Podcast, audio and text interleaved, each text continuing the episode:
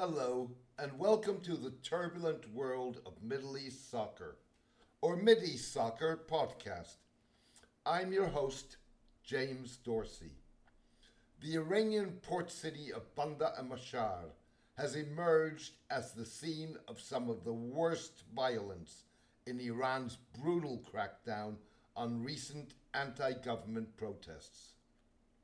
Located in Iran's oil rich Khuzestan province, home to the country's restive ethnic Arab minority. The protests in Bandar-e Mahshahr strengthened Iran in its belief that the anti government outburst was yet another effort to destabilize the Islamic Republic by the United States, Saudi Arabia, and or Israel. Iranian state television reported that security forces had confronted a separatist group in the city that was armed with semi heavy weapons.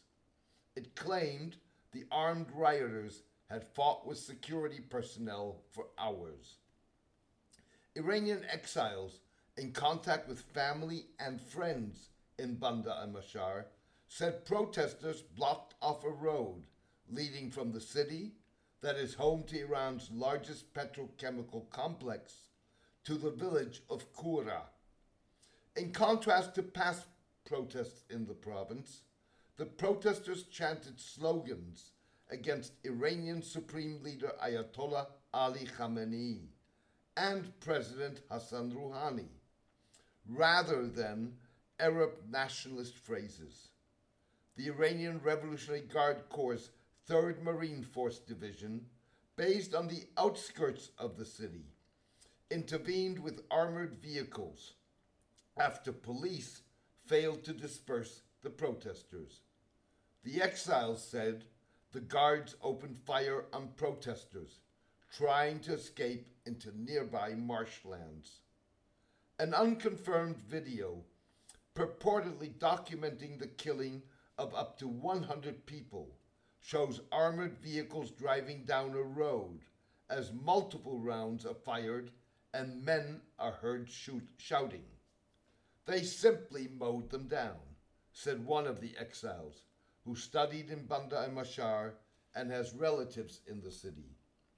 In many ways, the protests in Bandar-e Mahshahr and multiple other Iranian cities fit a global pattern a specific issue sparks anti government demonstrations that quickly evolve into a mass movement demanding a complete overhaul of a political system that has failed to cater to the aspirations of major segments of the population. In Hong Kong, the spark was a law that would enable extraditions to mainland China. In Santiago de Chile, it was public transportation price hikes. And in Iran, it was a surprise increase of petrol prices.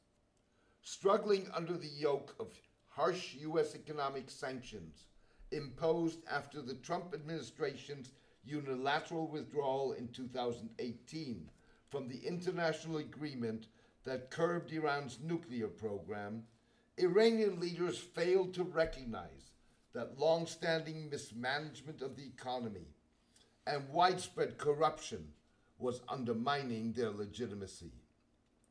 The notion of a U.S. Saudi Israeli conspiracy to stoke unrest among Iran's ethnic minorities in a bid to destabilize the regime was reinforced by statements in recent years by American, Saudi, and Israeli officials and a series of violent incidents in Khuzestan, as well as the Iranian province of Sistan Baluchistan and Kurdish regions of Iran.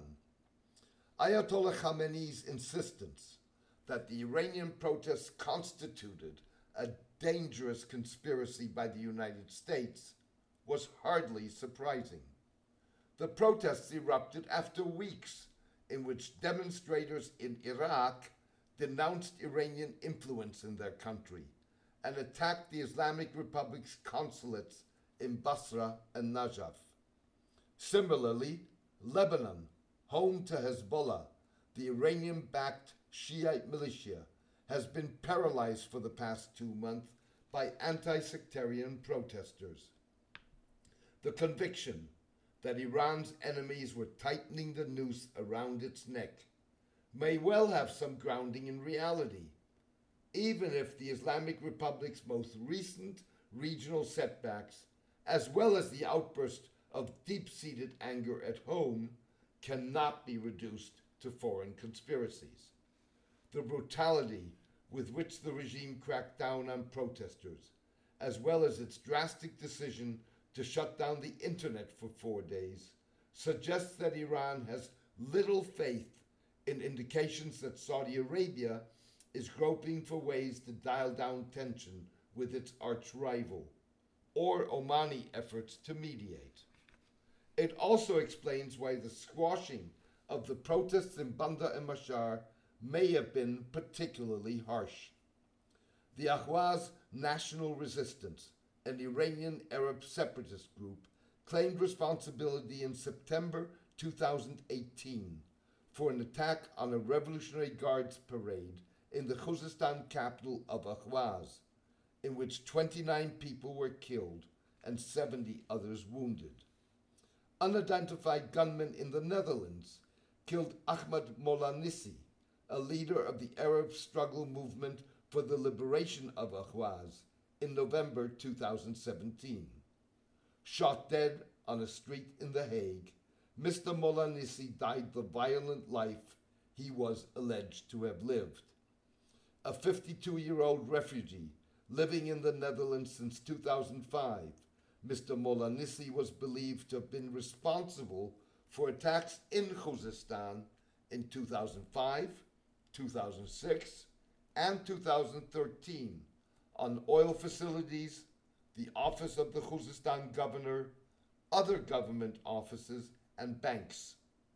Mr. Molanissi focused in his most recent years on media activities and fundraising, at times creating footage of alleged attacks involving gas cylinder explosions to attract Saudi funding, according to Iranian activists.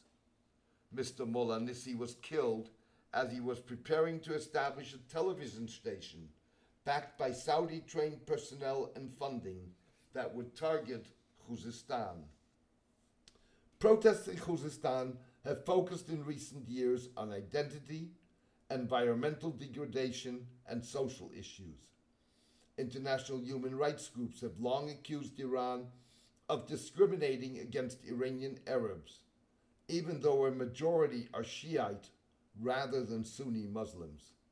Dozens of protesters were reportedly killed during demonstrations in Ahwaz in 2011 that were inspired by the popular Arab revolts. Despite Khuzestan's natural resource wealth, its ethnic Arab population, which is believed to constitute a majority in the province, has long complained about the lack of socio-economic development in the region. They also allege that the Iranian government has engaged in systematic discrimination against them, particularly in the areas of employment, housing, and civil and political rights, Human Rights Watch said at the time. That was in 2011. Like in the rest of Iran, things have only gotten worse in Khuzestan since. Thank you for joining me today. I hope you enjoyed the podcast. A written version of this podcast is on my blog, The Turbulent World of Middle East Soccer, at mideastsoccer.blogspot.com.